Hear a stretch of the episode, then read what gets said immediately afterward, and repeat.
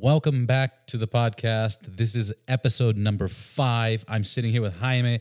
Jaime, what is happening at Laidlaw's Harley Davidson? Marco just got a new bike build. Milo's dad just picked up one of the the Coast Glide. What's going on there? What's happening with everybody? Well, man, I think um, it has a lot to do, like you mentioned, with the Coast Glides, because um, once those came out and started winning every single custom uh, motorcycle awards, I think they brought a lot of attention, and the FXRT was already a pretty, you know, admired motorcycle. But um, since then, and the new release of the Softails, people have been building over them and try and bring the look back to the FXRT. Uh, and I think they're doing an amazing job, man. That is been bringing a lot of attention over these um, these guys at Laidlaw. Um, so, I, like I said, I talked to Matt a couple of times, and I thought it was good to give him a call and bring it over to the podcast and see what he had to say and about the new builds and how how does a customer get from from wanting a motorcycle to walking out of that door with a new beast. I agree. I, I, think we should try to get a hold of Matt Laidlaw and, and pick his brain and talk about these custom builds. It's very exciting what's coming out of this dealership, and his social media game is blowing up. Let's uh let's try to give him a call. Let's give him a ring.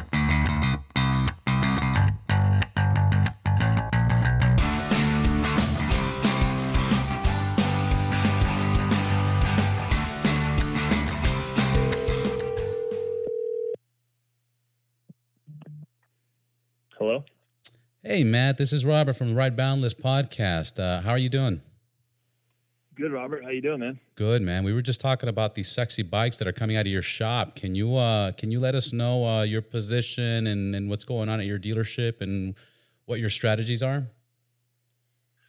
Yeah. So, yeah, right now I'm the general sales manager and yeah, really it's just kind of we're all about giving people what they want and really focusing on kind of the style that's been emerging the last you know decade with kind of purpose built you know soft tails and for lack of a better term kind of the, the club style look and the retro fxrt look and you know really just kind of having our, our thumb on the pulse of what people are asking for you know in, in southern california especially but i feel like the style is getting more popular worldwide, really. Yeah, absolutely. There's a big influence worldwide. What what got you into this, or what? How did you get into Harley Davidson originally?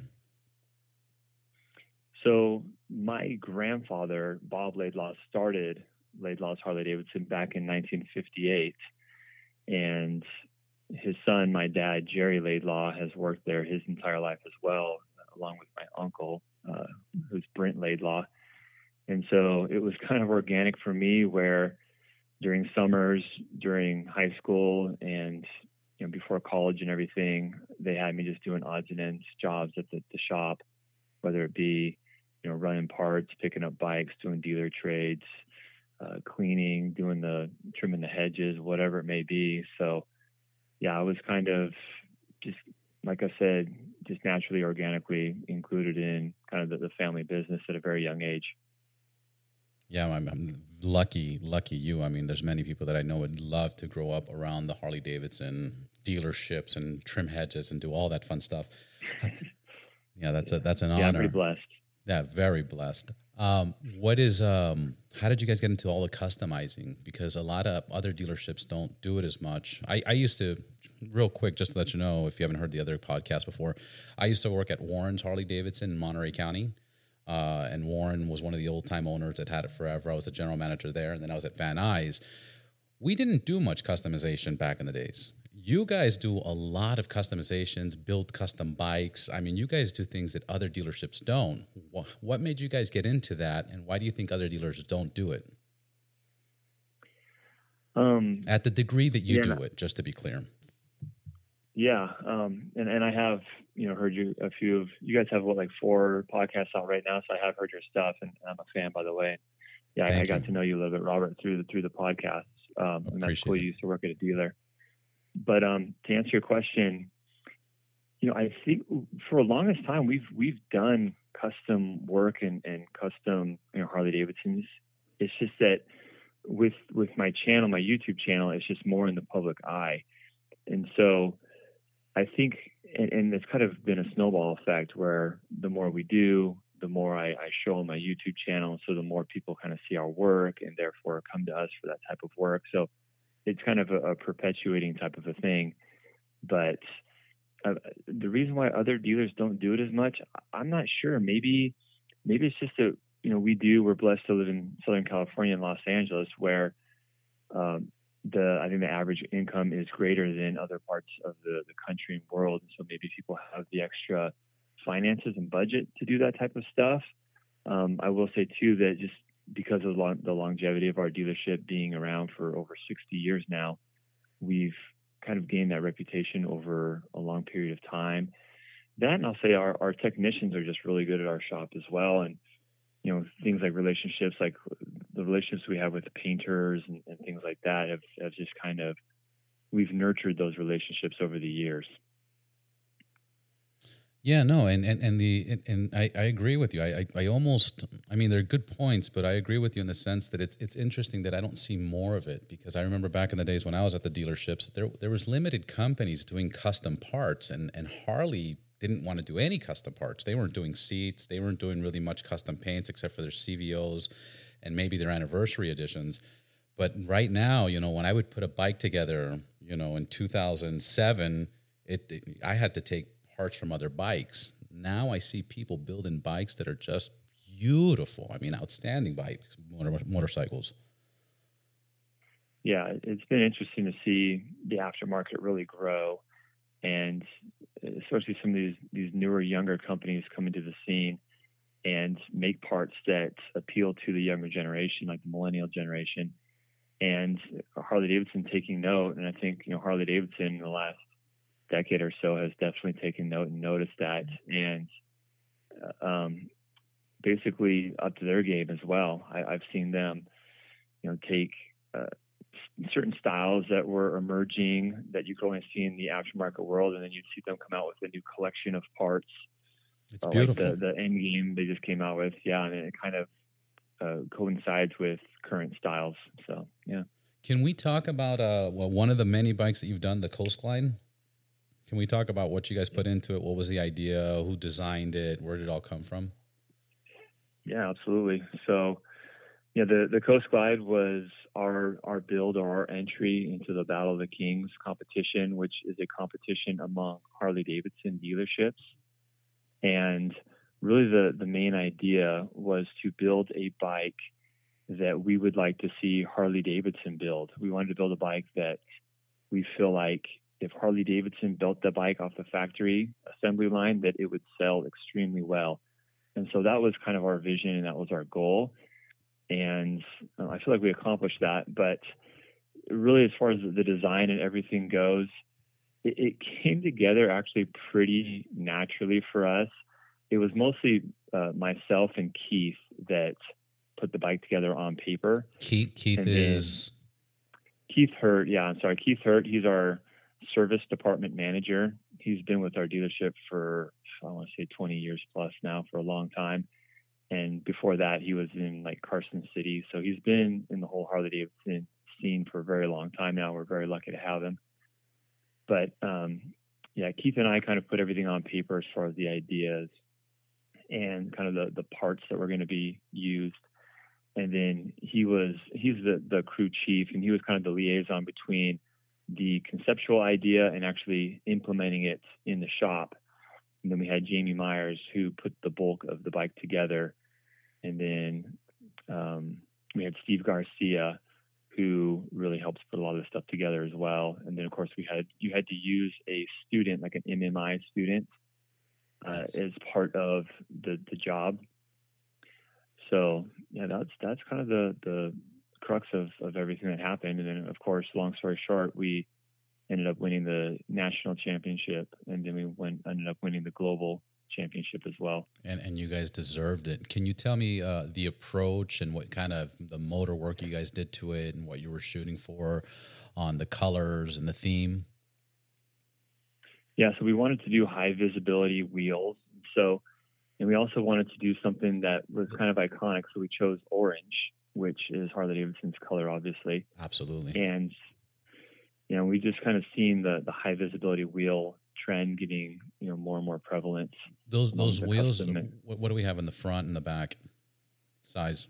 So the the the wheel is the front wheel is a 19 inch wheel. It's actually off of a touring bike. It's called an Enforcer wheel, which comes on like the Road Glide and the Street Glide standard.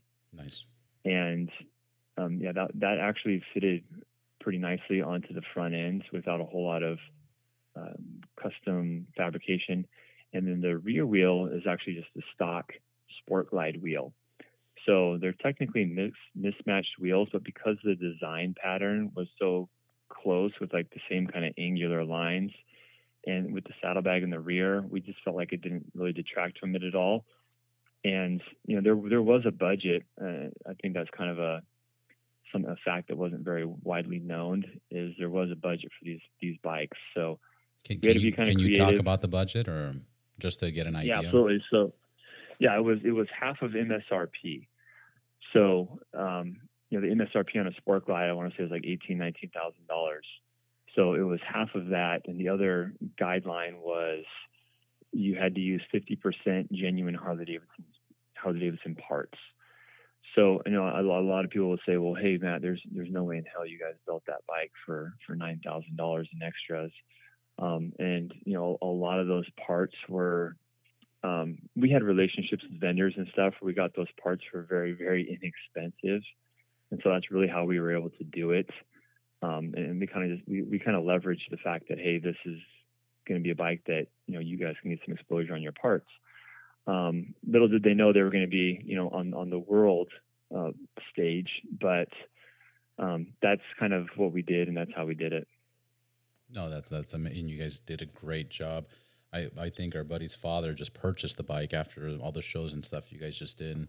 So I can't wait to do a little photo shoot with it. Yeah, man. Yeah. Can we talk about um, when somebody goes to your dealership and they want to customize their bike, like uh, Marco? He just went out there and got the 2020 FXDLS.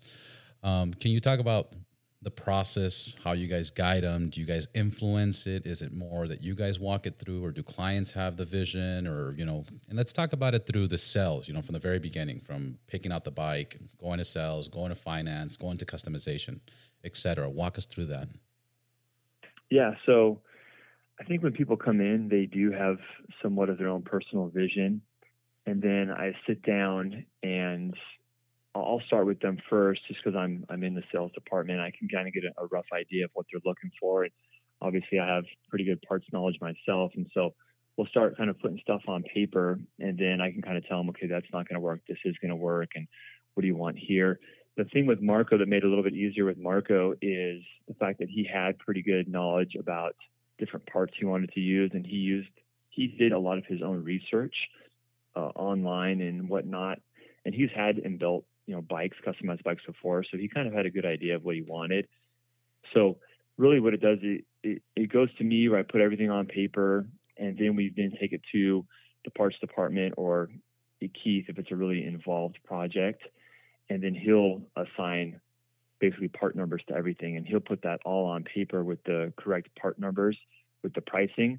Then I'll come back to the customer and tell them, okay, hey, here's your bill.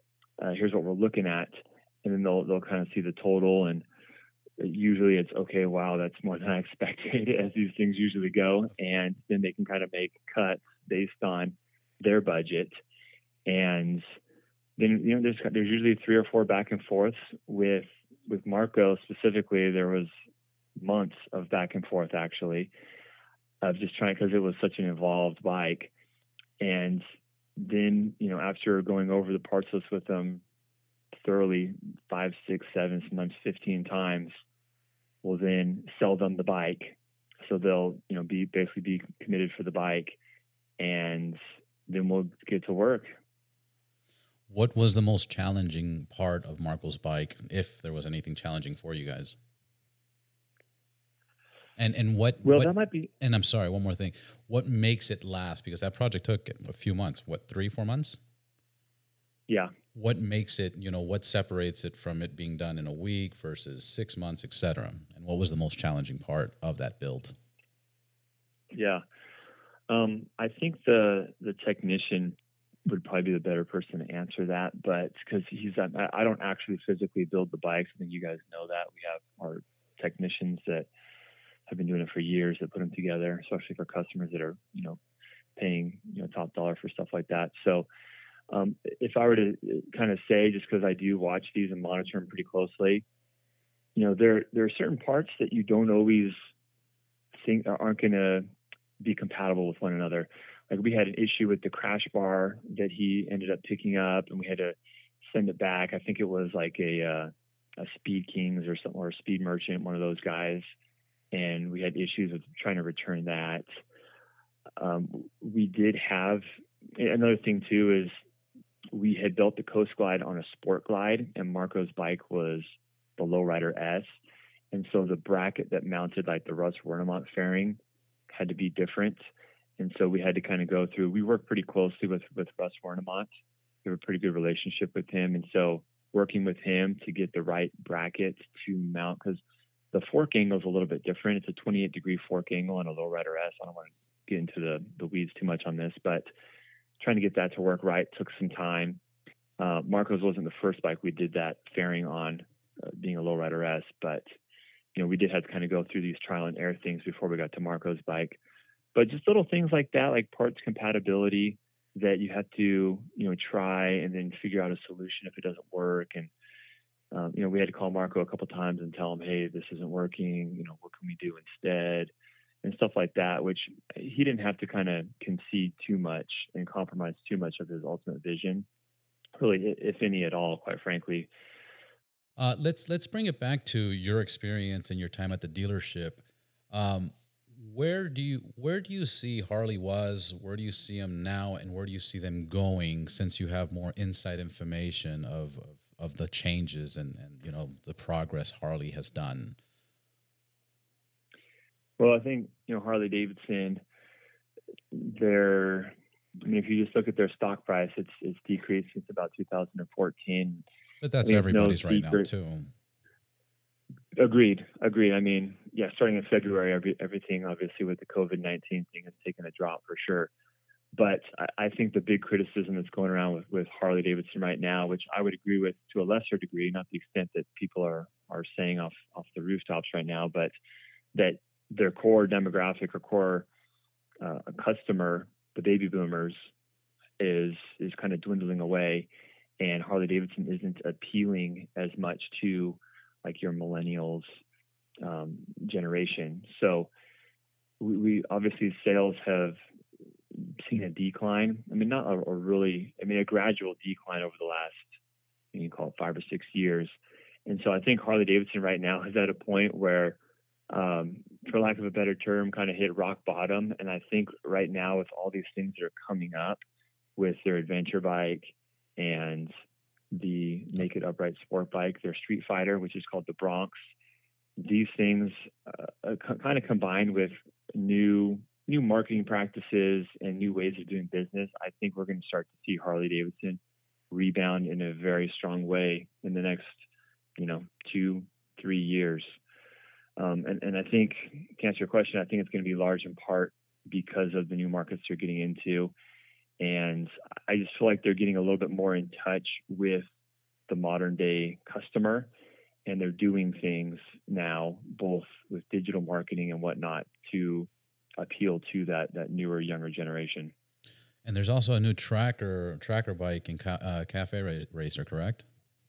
That they're planning to come out with. Well, and those are the rumors on the internet. Yeah, and the, and the yeah, electric so, bike.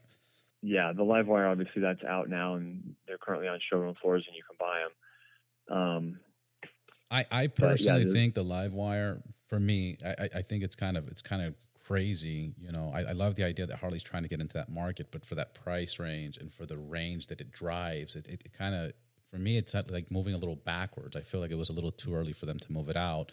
How are sales on those? Sales haven't been great, um, and I don't think Harley Davidson expected to move a ton of them. I think they wanted to launch their electric platform in a very you know controlled manner to make sure that you know they don't pump out a million bikes and have you know problems with them. So yeah, sales haven't been real good. The ones that we've sold, people are in love with them. People that test ride them absolutely love them. But to kind of uh, reflect on your sentiment, you said with the price and everything, I I agree with with you, and I think a lot of people kind of share uh, your thought that you know thirty thousand dollars for an electric bike with the range that it has. I think a lot of people that's kind of gotten people to shy away from it. No, that, that, that's the only thing. I mean, who who wouldn't want to yeah. ride an electric motorcycle that says Harley Davidson? You know, everybody would want that. But at thirty, what is what's the MSRP? 30,000, 33,000? Yeah, it's, it's twenty nine seven ninety nine. I think is the exact number. But yeah, thirty grand basically. Yeah. So no, I, and I'm sure in the future we're going to see those prices adjust and, and get better. And obviously, this is the first model. So we're looking forward on that. But I'm very excited about the new adventure bike they're coming out with. Do you have any information on that? Well, um, the information I have is basically just public information. That's all I can really talk about. But um, yeah, I mean, just to touch on one more thing on the Livewire before we move on. Uh, I mean, the Livewire, it, it really is their their Halo bike, which is basically their all in everything. Uh, at which they executed at an, an, exceptional level. And if, if you guys are ever interested in, in riding one, come down anytime to our dealership and, and we'll, we'll get you on a test ride anytime. Um, it's a pretty fun bike to ride, but um, yeah, the adventure bike. I mean, they've been putting it in their shows. Uh, it was it was at the EICMA show in Italy back in November, and then they've been putting it like the uh, IMS, the International Motorcycle Shows, like at Long Beach. And so it's it's out there for everybody to see. You know, they have a Revolution Max engine that's the, the core architecture is very similar to what we saw in the V Rod. It's a 60 degree liquid cooled, uh, dual overhead cam, high revving. It's going to be putting up, mm. I think they said like 140 horsepower. So it's it's a beast. yeah, it's going to be badass. It's going to be super badass. Like I, I really can't wait. Is there a is there a date when it'll be released that they they published or anything you know that you can talk about? Release yeah. Dates? So yeah, it's it's going to be a 2021 2021 model year release, they've said, and that in the Bronx. So we should be seeing it before the end of this calendar year. I don't know if they're going to launch it right at the beginning of the model year, which is is August. August is when they have their their dealer meeting, when they kind of show off all the new models. Um, I don't know if it'll be there or not. It might be delayed two or three months, kind of like what we saw with the Livewire. I, I don't know, but it, it will be we, we will see it this calendar year in the 2020 calendar year. Nice. I'm, I'm, I'm really looking forward to that. I do want to, and I also want to take up uh, the offer of riding the the live wire because I have not ridden that. I've, the only ones I've ridden, I ridden another company about eight nine years ago. I don't remember the name, but I do want to ride the live wire, and I can't wait for the new adventure bike to come out. Um, beyond Harley Davidson, if Harley Davidson didn't exist, if you weren't from the dealership, etc., what motorcycle would you be riding, and what are your favorites? Well, I grew up riding dirt bikes, and so I really love, like you know, off-road dirt bikes. Like I really love KTM. I've ridden those over the years. I, I probably I don't own one right now, but if if all of a sudden I didn't have a Harley and I didn't have that, you know, tugging at my budget strings, I'd probably get like a 500 EXC and I'd probably get an adventure bike of some sort. You know, if Harley wasn't in the picture, which by the way, I, I do plan on getting the Pan America when it comes out. But if Harley Davidson wasn't in the picture, I'd probably go with either the the BMW or the KTM. I'd probably have a GS or I'd get the Super Adventure, one of those two bikes. Yeah, they're very very nice bikes. What do you think of the Ducatis, the uh, Hyper Motard? Yeah, that that would be probably right there in the top three as well. The the Multistrada, the Hyper Motard, I think is the, like the Street Fighter. The Street well, they have a Street Fighter as well. Yeah, the Hyper Motard is kind of like your your upright sport bike, naked sport bike. Um, which those are badass bikes. I love them. It's just with my height, I'm six foot six. A lot of that stuff I don't fit on real well. I mean, any of those models and all those models are absolutely great ones. Anything else you want to let customers know about? Uh, are you guys open right now with the COVID nineteen? Yeah, we're we're open on a little bit of a limited basis. Um, you know, everything is open as far as sales and service and parts and everything.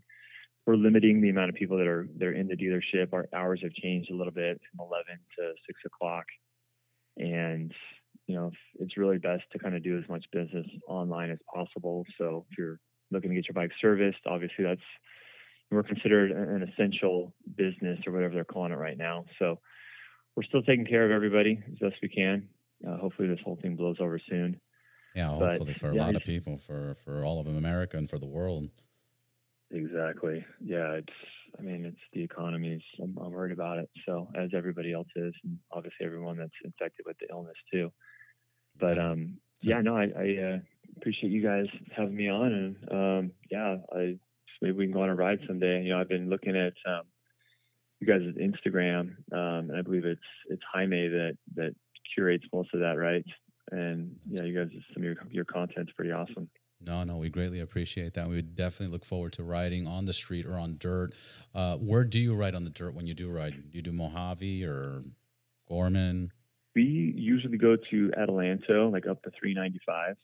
That that whole like corridor right outside of like Adelanto is where we typically go. There's a couple different exits off the 395 highway that you can kind of sneak out into the desert and like like uh, Lake El Mirage, right around that area.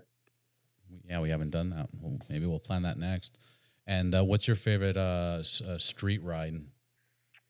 local stuff i really love angeles crest um, yeah the obviously the road that we we used when we filmed marco's bike that's a great road and i really hitting i love hitting up like mulholland you know doing the snake i don't know what the status is right now with that road is it still closed down because of the fires and everything No, I, I, I last I checked, it wasn't. It's it's still accessible.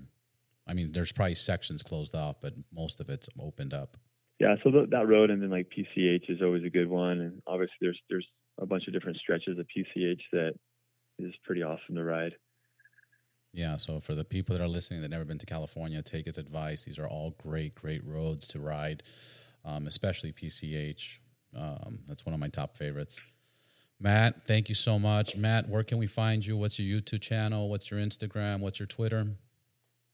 Yeah, so YouTube channel is just Matt Laidlaw, and my my Instagram is Matt underscore Laidlaw, and yeah, I'm actually working on a, a video right now today on the 30th anniversary Fat Boy. So yeah, check it out. Looking forward to it. Matt, thank you so very much for your time. Thank you for picking up the call. Have a great day, and hopefully we'll get through this, you know, coronavirus done situation done quick. So good Yeah, luck and see you on the road. All right, thanks, Robert. Appreciate you guys having me on. Thanks a lot, and uh, yeah, we'll stay in touch. Absolutely. You take care. All right, thanks. Very exciting, Jaime. I think it was awesome that Matt Laidlaw picked up the phone and had that conversation with me. What did you get out of everything he said? Well, you know, the thing that I like the most of this conversation is finding out through, you know, through the little things that he says about his personality and see how even being part of the Laidlaw family, um, he worked at the dealership all the way from the ground up. And now he is um, a sales manager and he doesn't only wear that hat, but also like comes up with new custom projects and creating a whole Harley Davidson online presence that nobody has been able to replicate and make it work as successfully as has, he has been doing. And it's all really related to what I was saying at the beginning. It's all about putting hard work, creating reviews, going out live, and showing us all the, the brand new motorcycles every time the Harley Davidson does a release. Uh, putting down ideas for every single week, releasing a new video, and keeping engaged the customers. I think it's a pretty good thing what he has going on.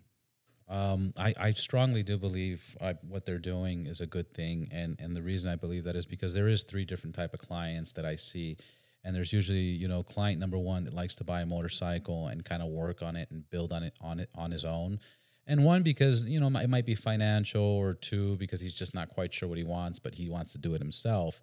Then you also have other clients that know exactly what they want, kind of like Marco, and they design their motorcycle, and and Laidlaw fulfills that need, and they know exactly what they want. Also, you have the third client, and the third client is is the people that want to get their first motorcycle, and they have some cash, and they don't know exactly, you know, all the the third party companies and brands that make all these parts for motorcycles. So they kind of want something that's completely fixed up, and the and the fact that Laidlaw has that option, and they they have that passion for just building motorcycles for competitions, and then selling it, you know, where anybody can get it, is pretty pretty awesome. Yeah, I think the experience that uh, Milo had uh, with his father, it's it's great. They've been eyeing this motorcycle for a while, winning uh, contest after contest, and and the fact that they are able to purchase it right after and probably not with an overpriced tag, uh, I think it's amazing because they they they grab a bike, they do a custom project that is going to elevate the the image of the of the business, and then they sell it to the public, which is great. Um, it's also the way that they they express their, their probably their creativity and stuff. I think it's man. Love what Matt's doing out there. Love what Laidlaw's doing out there. If you're looking for a new motorcycle or something built, or you just want to pick somebody's brain, I I strongly recommend them. Um, you know, and we're going to be talking to Matt a lot more. Thank you for listening to the podcast. Please follow us at Ride Boundless on Instagram, YouTube, on Twitter. It's Ride Boundless One. Subscribe, follow, like, and please share. And thank you for listening. And see you on the next one.